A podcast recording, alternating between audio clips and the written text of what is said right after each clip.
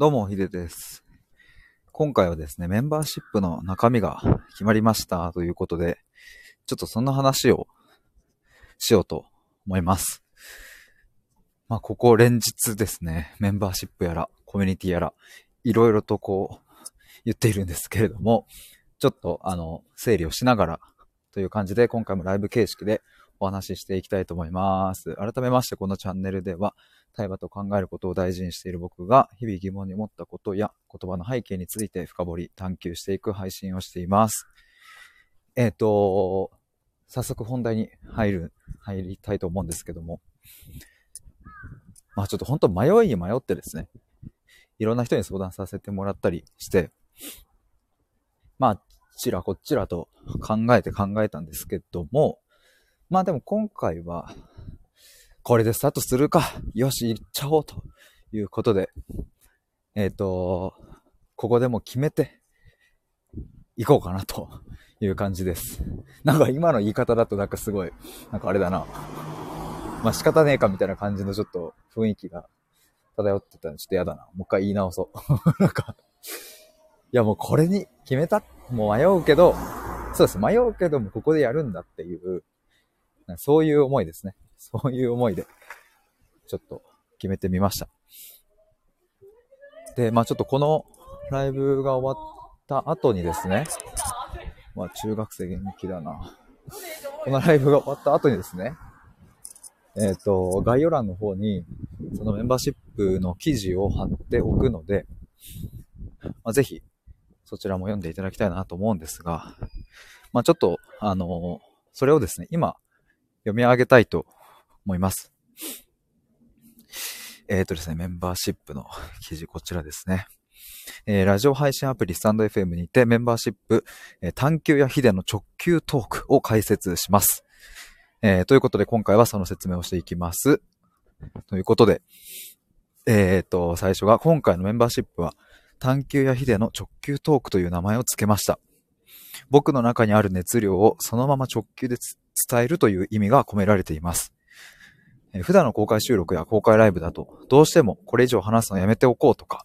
この場では言わない方がいいかなと理性的な自分がストップをかけているシーンがよくあるんです。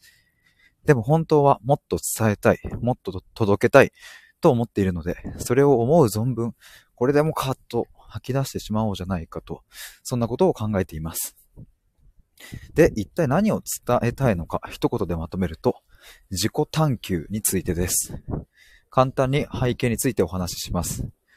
僕は大学さんねん生頃から自己分析に本気で取り組み、社会人になってからその経験を約よんまんじにまとめていました。それは就活生向けに書いた文章だったのですが、今読み返した時にもっと広い範囲の人に届けられるようにリメイクしたいという気持ちが湧いてきたんです。というのもにせんにじゅうねんからにせんにじゅうにねんの期間で仕事を辞めて一人で挑戦したり、母が余命宣告を受けてから亡くなるまで寄り添っていたり、かなり目まぐるしく人生が、えー、動いてきました。そして自己分析イコール自己探求の大切さについて痛感したというしたからです、えー、なので今回のメンバーシップではよんまん字の記事をベースにしながら僕の経験や考えをさらに詰め込んだものを収録やライブでお届けしたいと思っています。自分らしく生きることを模索しているという方や、もっと自分のことを深く知りたいと思っている方、ぜひヒデの直球トークを聞いていただければ嬉しいです。という感じです。あ、椎名さん。こんばんは。すいません。今ですね、僕、自分で書いた記事をちょっと読み上げていて、ごめんなさい。あの、画面をちょっと見れていませんでした。アイコン猫ちゃん可愛いですね。いや、あの、ちょっとね、あれなんですよ。メンバーシップをごがつのついたちから、えっと、やるっていうのは、まあ、前々から決まっていたんですけども、その中でどんなことをするのかっていうのを、まあ、今ちょっとざっくりと概要を話していたところでした。で、もうちょっとその概要というか、細かいところについてお話ししたいなと思うんですけども、まず今回のメンバーシップはですね、えっと、期間限定でやろうと思います。えー、いつからいつまでかというと、今度のごがつついたちから、えー、しちがつまつまで、えー、ごがつ、ろくがつ、しちがつのさんかげつかん限定です。で、これは記事にも書いたんですが、えっと、一応ですね、期間限定であることはあるんですけども、うわーうるさい、うるさい、うるさい、うるさい、すいません。あるんですけども、まあ、場合によっては延長の可能性もありますという。まあ、それはちょっとやってみなきゃわかんねえわっていうところはあるので、まあ、ちょっと余裕を持たせているんですけども、あ、まさきさんこんばんは。ちょっとメンバーシップの中身が決まったので、ちょっとそれについてお話ししておりました。えっと、まあ、ひとまずですね、このさんかげつかん限定でっていうのは、えっと、決まりで。そしてそのさんかげつかんの中でじゃあ何をするのか、まあ、さっき伝えたいことみたいなのは話しましたが、具体的にどんなことを伝えるのかというとですね、えっと、いちがつにほんの収録を上げる予定なんですが、もうすでにタイトルを決めていて、まずですね、にせんにじゅうにねんのごがつは、えー、いっぽんめが自己探求が目指すものとは何か。まあ、僕が言ってるね、まあ、いわゆるこれ、まあ、自己分析というものだと考えてくれればいいんですけども、うん、その自己探求って、まあ、そもそも何なのみたいな。自己って何かとか、探求って何をすんのとか、自己探求はじゃあなんで、何なのもう、これは一体何なのかみたいな話をしようと思ってます。で、にほんめ、ごがつにほんめがですね、自分らしく生きるためにというタイトルです。まあこれちょっと答えみたいになってしまうんですけども、自己探求がやっぱ目指す先のうちの一つに、えっと、まあ自分らしく生きるっていうのがあるんですね、僕の中では。で、自分らしく生きるために、じゃあ一体何が必要なのかみたいな、まあこれも、まあ先になんかもうポンポン答え言ってしまうと、僕の中では、人間らしさを探求し続けることだっていうことが、まあ一つ言えるものだなとあったりするんですけども、まあまあそこら辺の話をですね、もっと具体的に話を広げて、うん、具体例交えながら、いろいろと僕の熱量を乗っけて、えー、バチバチ直球トークをかましていきたいと思います。まあ、それがごがつですね。そしてにせんにじゅうにねんろくがつは、えっと、まずいっぽんめの収録がですね、自分の価値観を深く知ろうというテーマです。まあ、これはまあ読んで字のごとくなんですけども、まあ、とは言ってもですね、自分の価値観を深く知るみたいなのって、まあ、言われてみりゃ、そんなに多分こう、面と向かってする機会ってないかなと思うんですよ。まあ、僕、こんなこと言ってる僕自身もですね、やっぱ意識しないと自分の価値観をなんか深く知るみたいなことって、まああんまりなかったりするし、まあそもそも価値観って何っていうところだったり、うんと、価値観を知るって一体どういうことみたいな、まあそういうなんかもう一見ひりくつかのようなところにも踏み込んで話していきたいなというふうに思っております。まあよくね、あの恋愛とかで価値観のズレとかで別れるみたいなのがありますけれども、あれはじゃあ一体何を指してるのかみたいなこともよくよく考えてみると、うん、わかんないし、そもそも価値観がズレて当然っていう、まあそういう前提がすっぽり抜け落ちてしまっているなということも、まあ、思ったりもするので、まあそんなところをですね、えっと、話していきたいと思います。で、ろくがつにほんめが自分の成り立ちと向き合おうというテーマです。まあ、これもね、なんか自分の成り立ちと向き合うって、まあこれも読んで字のごとくなんですけども、成り立ちって何かっていうね。まあなんか今こうして僕たちは生きていると、なんかね、僕は今にじゅうろくさいですけど、なんかやっぱ、なんだろうな、本当はにじゅうろくねんの歴史があるんだけど、っていうかまあそんなことは分かっているんだけど、にじゅうろくさいの今はやっぱにじゅうろくさいでしかなくって、何を言ってんだって話なんですけど、でもやっぱりちゃんとさんさいの時のあの出来事や、いやもっと言えばいっさいの時のあの出来事も、やっぱり今の僕を作っていることは間違いないっていう。で、まあ確かに記憶に残っていない部分のことまでも、うんと、うんうん、記憶に残ってない部分はじゃあ果たして自分を形作っているのかというと、まあ、果たしてそれはどうかみたいな、まあそこの議論もありますが、まあでもそうは言っても今日、今日のこの一日が、うん、紛れもなく明日の自分を作ることは間違いないし、まあそうやって過去を振り返っていくことは、うん、まあ明日を生きるためには、まあ意外と大事だったりもするなということがあるので、まあそんなテーマで話していこうと思っております。これがろくがつですね。まあここまでですね、ごがつをざっくりまとめると、まあ自己探求ってそもそもなんだっけ？何のためにするんだっけ？みたいな話。そしてろくがつは、まあ自己探求の方法というか、うん、より、具体的な手法みたいなところに踏み込んでいき、そして最後しちがつもにほんあげます。しちがつのいっぽんめがですね、今をどう生きるかというタイトルです。まあ、ここはですね、ちょっと、あの、仮決めみたいなところはあるんですけれども、まあ、伝えたいメッセージとしては、まあ、これもこのタイトル通りで、まあ、このなんか混沌とした世界というか、なんつうんだろうな、こう正解もなければ、どこに向かっていいかもわかんない。この今を、うーん、どうやって生きるのかって、そんなもん知らねえよっていうところなんですけども、でもだからこそ考えないとわかんないよねっていうことは思っていたりして、まあ、例えば僕、おばあちゃんとか、えっと、ずっと一緒にいて、いろいろ戦争の時の話とかも聞くんですけど、やっぱりその時の話とかを聞いていると、もちろん戦争はね、あの、まあ、今ウクライナの問題とかもあってね、本当に悲惨だし、うんと絶対ね、ない方がいいんだけど、でもその当時のおばあちゃんたちは、やっぱ一つの目標や、うん、あるべき姿や幸せに向かっていって過ごしていたという見方もまあできなくはなくって、まあ、するとこの平和な、今の、今日本は平和ですけれども、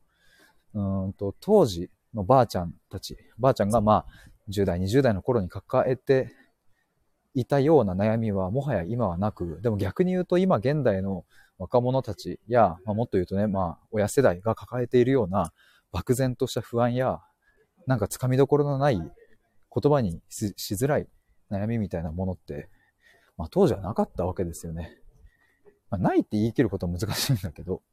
まあまあ、やっぱそういう現代を生きるっていうのは、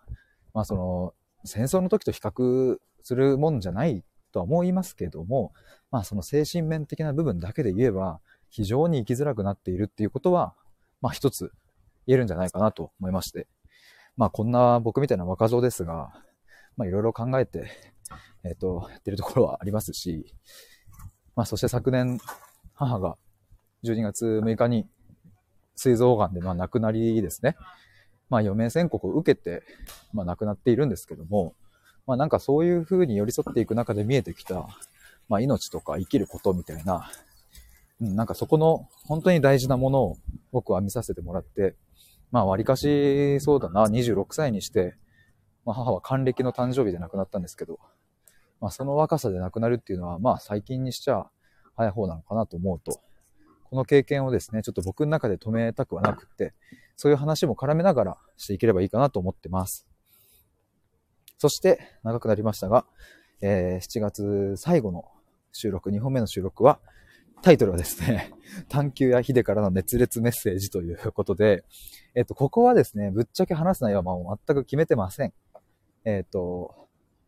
そこに至るまでの収録を通して感じたことや、まあ、ライブもやるので、そこで通して分かったこと、感じたこと、気づいたことを、この最後の収録に思いっきり詰め込んで、もう、わちゃーっと話したいと思ってます。まあ、ここは未知数ですね。という感じでございました。まあ、今言った、まあ、計ろっぽんの収録が今回のメインのメンバーシップのコンテンツになりまして、で、あとはですね、月にかいライブ配信をしようと思ってます。まあ、そこではこの収録配信のについてよりね、なんか深める内容だったりとか、まあリスナーさんからの質問に答えたりだとか、まあまああとはノリと流れで楽しみながらできればいいかなと思ってます。時間はいちじかんくらいを想定しております。そしてですね、あとお伝え、お伝えすることとしては、えっと、注意事項としてですね、あの、まあさんかげつ限定なんですけれども、あの、あ、椎名さん、しちがつまでやりきったとき、ヒデさんの人生の糧になるなと思いました。マジっすか？嬉しい。頑張ってください。ありがとうございます。むちゃくちゃ嬉しいっすわ。ありがとうございます。えー、頑張ろう。えー、より頑張ろうって思いました。ありがとうございます。えー、嬉しいっす。ありがとうございます。そしてですね、なんだっけ。あ、注意事項としては、そうそう、あの、期間限定なんですけども、まあ、最後のね、しちがつに入った人が、まあそのごがつろくがつの収録も全部聞けてしまうと、まあそれはちょっと不公平なので、えっと、アーカイブをですね、収録もライブもいずれもいっしゅうかんだけ残すということにしたいと思います。だから、えっと、まあ、もしごがつから入った方はですね、しがつぜん半とか中盤のはもう聞けないものになっていると思ってください。もうごがつに入ったらごがつ以降のもので、まあ、ワンチャンしがつこう半とかに配信したものは残ってるかもぐらいの、まあ、そんな期待値で、えー、いてください。なので、えっと、ぜひぜひごがつから入っていただければ嬉しいなと思います。で、最後にですね、えっと、月額料金は、これめっちゃ悩んだんですけど、さんびゃくえんでいこうと思ってます。えっと、一番スタイフで設定できる価格の低いとこですね。で、これはですね、いや、僕もちょっといろいろご相談をいろんな人にしてですね、あの、いや、もうちょっと上げていいんじゃないのかっていうお話もあって、でも確かにそうだなとも思いながら、でも今回の目的ってなんだっけっていうのも、立ち返った時に、やっぱり、うんと、僕は多くの、より多くの人に自分の話を、まあ、届けたいというか、なんというか、うん、一人でも多くっていうふうに考えたら、やっぱりその、金額は低い方が入ってもらいやすいなというところがあったのと、まあ、あとさんかげつかん限定なので、まあ、ここで別にこう、マネタイズするわけでもないし、うん、ましてや、その、結構、パーセンテージで、あの、スタイフの方に、あの、はい、持っていっていただくので、なので別にそんなにこう自分の方に入るわけでもないし、となったらやっぱり、うん、まあ、さんびゃくえんを払って聞いてくださる人に向けて思いっきり話す。そしてそれがなんか将来的に、あの、椎名さんもおっしゃってくださったけど、うんと、自分のなんかこう、なんだろうな、まあ、いつかどっかでね、えっと、大勢に向けて話す時が来たら嬉しいし、その時のための練習みたいな位置づけで考えると、まあ、金額は今回は二の次かなというふうに思いましてさんびゃくえんにいたしました。椎名さん、私もじゅうななで母を亡くし、人よりは老成した若い頃を過ごしました。今は中年となり、内省せずとも惰性でこなせてきた人生に行き詰まり、改めて自分の人生を問い直している途中です。私も若い頃、ヒデさんのように人生哲学を語り合える仲間がいたらなと思いましたと。なるほど。そうなんですね。そうか。いや、でもじゅうななで、っていうのは、いや、僕はそれから約じゅうねんごのにじゅうろくさいで母を亡くしたのでね、また見え方は全然違うと思うし、ね、だってじゅうななさいってまだ高校生ぐらいですもんね、年で言えば。なるほどなぁ。いや、でも、僕も、まあでも本当ありがたいことに今こうして、今、椎名さんに聞いてもらったりとか、スタイフで話せたりする場があるので、いや、本当に、なんだろうな、スタイフがなかったら多分こんな話もできてないし、そもそもメンバーシップなんてね、こんななんか、若造がね、芸能人でも、あの、なんかインフルエンサーでもない、なんでもない若造がやるなんていうことは、まあ、到底想像がつかなかったので、本当になんかありがたい恵まれた時代に生まれたなと思いますね。いや、でもありがとうございます。なんか、すごい今ちょうどちょっと僕駅までの中でこれをちょっとお伝えしようかなと思って配信したんですけれども、なんだかちょっとエモい気分と、そしてなんか、頑張ろうっていう気持ちになりました。椎名さんありがとうございました。そして僕はですね、電車乗ろうと思ったらですね、ちょっとついつい話し込んでしまって、えっと、逃したので、次の電車に乗ろうと思います。次の電車がにじゅうにふんだから、あとさんぷんぐらいですかね。さんぷんぐらいしたら乗りたいと思います。あとお伝えすることとしては、ないかな。あ、一応ですね、あー、うるさいうるさい、うるさい。さっき僕はですね、えっと、今回のメンバーシップで話す収録のタイトルとその内容についてざっくりとお話ししましたが、これは、あの、変わる可能性はあります。やっぱ今ですね、僕これ、このむっつ考えた収録は特に台本を作っているわけではなく、うーんと、大まかな骨組みとタイトルだけしか考えてなくて、大体この通り行くだろうというふうに想定してますが、もしかするとタイトルが変わったりとか、話す方向性が変わったりとかはあるかと思います。ただ、えっと、本当に大元の大元の伝えたい部分、自己探求についてっていうところはもちろん変わりませんし、僕が今ここでお話しした、まあ、母のことだったり、そういう裏側にある背景、思いっていうのはもちろん変わらないものなので、そこから出てくる言葉でお話しするという感じなので、なんかこうね、自己探求の話かと思ったら、なんか全然恋愛の話だったみたいな、そんなことは起こりませんので、そこはご安心ください。なので自分らしさを模索している方だったり、もっと自分と深く向き合いたいとか、自分のことを深く知りたいという方は、ぜひ、えー、月額さんびゃくえんですので、えー、さんかげつかん限定でさんかげつかん限定でさんびゃくえんだったら、サザンがきゅうひゃくえんです。サザンがきゅうひゃくえんです。ぜひ聴いてほしいです。そして収録が、熱々の収録がろっぽん聴けますので、ぜひとも皆さんよろしくお願いします。そしてライブ配信もしますので、よろしくお願いします。ということで、僕は電車に乗って行っちゃいたいと思います。どこに行っちゃうんだいっていう。ちょっとどっかに行っちゃいますよ。皆さんお疲れ様でした。ということで今回はメンバーシップの中身が決まりましたということでいろいろ内容についてお話しいたしました。以上です。バイバーイ。あ、椎名さんありがとうございました。